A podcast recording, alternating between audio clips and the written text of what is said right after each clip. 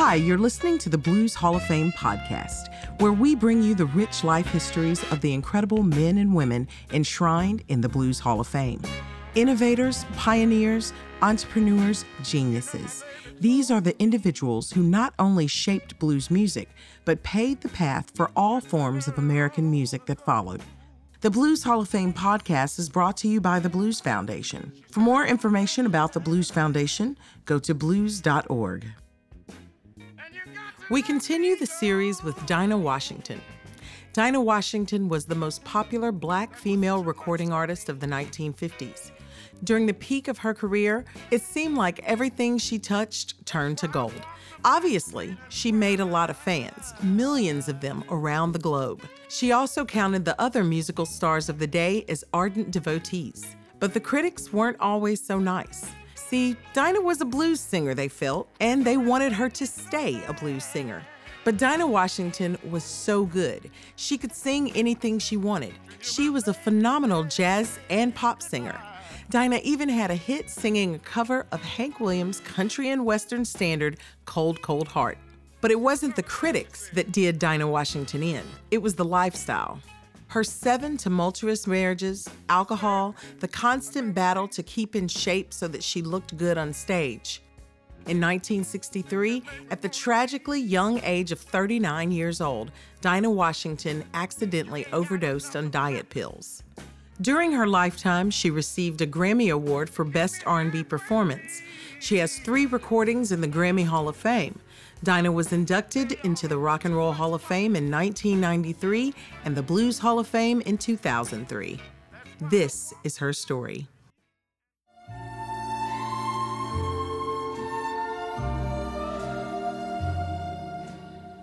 For all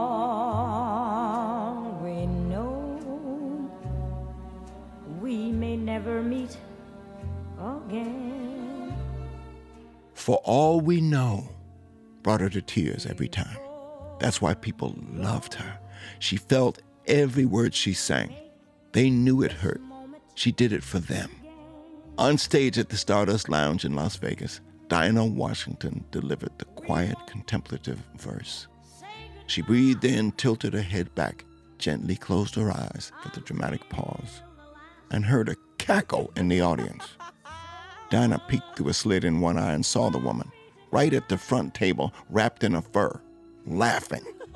Dinah dropped her head down in silent grace. She reached toward the stool at center stage as if bracing herself from collapse. She reached into the water glass on the stool. Two silk fingers slid out an ice cube. She twirled, glided over to the front table, now singing her heart out, and threw the ice cube at the laughing woman. Dinah swirled a gloved hand through the air and brought the number to a close. Covered by applause, the pit boss slithered on stage.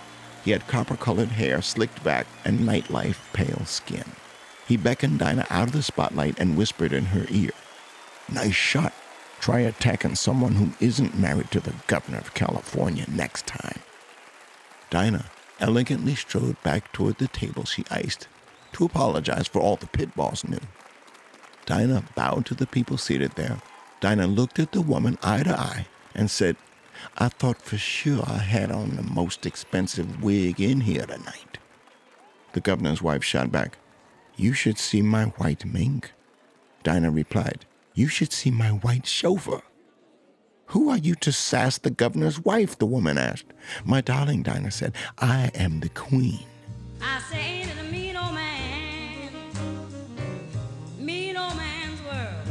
Dinah retired to the dressing room with her entourage. A scribbler from Billboard magazine greeted her, but that's not who Dinah was dying to see. Her one year old son was waiting for Mama with his nanny Eloise. Ooh, he's just about to walk, Eloise said.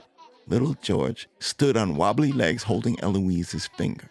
He saw Dinah. She kneeled down in her sequin gown and opened her arms wide. She said, Come on, baby. Little George released Eloise's finger and grunted, Mmm. His plump little legs shook. Dinah's entourage cheered him ahead.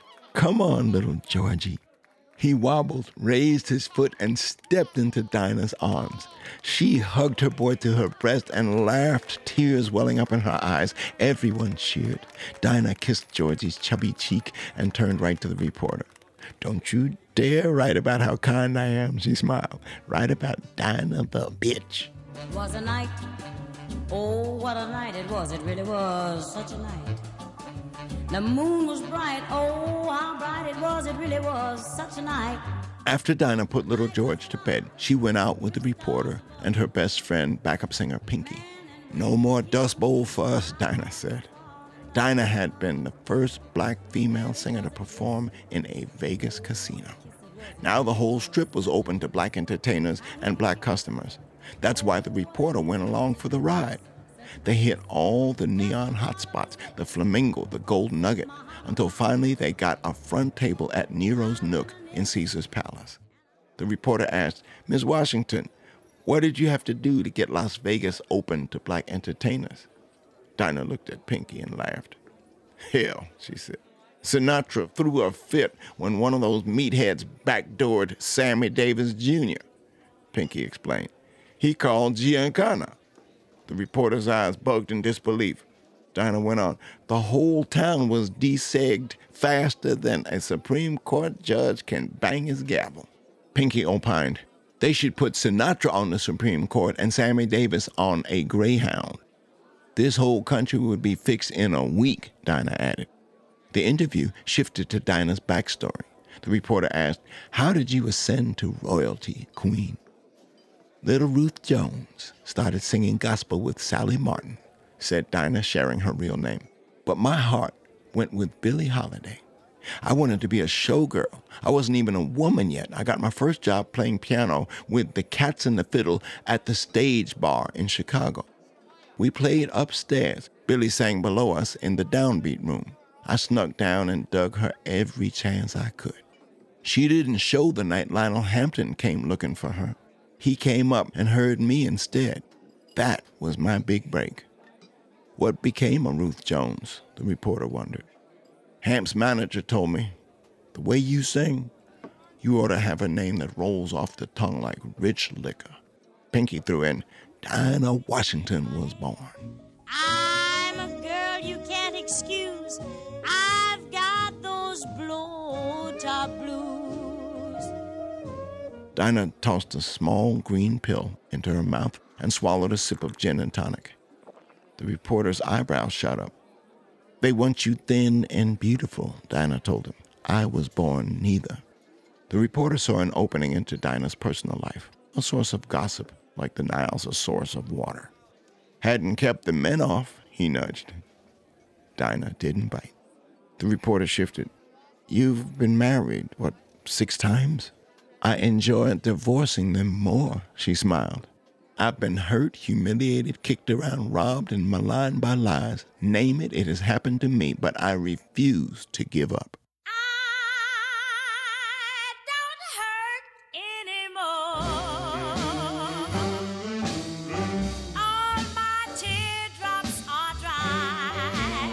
House lights dimmed. People seated throughout Nero's nook began clapping. On stage, Nina Simone prowled into the spotlight. Oh, throw her a fish, Dinah said. Simone opened with a long, powerfully sung, Cry Me a River. She wrung every drop of emotion out of each word. Simone finished to ear splitting applause. When the roar of the crowd died down, Dinah remarked, If I didn't have on such a tight dress, I'd run up on that stage and take back my music, Pinky cackled. Dinah mostly behaved herself as the night went on. Zsa Zsa Gabor passed by, ran her hand over Dinah's mink stole, and said, Hello, darling. After Simone set, the house lights went back on. A man with copper hair and white skin was standing beside Dinah's table. He said to Dinah, Mr. G called, didn't like the business with the governor. He canceled your contract, Queen. I'm sorry. Dinah said, Why you got to tell him? I didn't, said the pit boss. He skulked away. Pinky asked Dinah, Didn't you know that was the governor's wife when you threw that ice? Dinah sighed. Sure, sweetie. He presented me with my first Grammy Award. I knew him when he was just Ronnie Reagan. What a difference a day made. 24 little. In the morning, the reporter went to Dinah's room. He watched the entourage pack up her pink fur pillows and glittering gowns.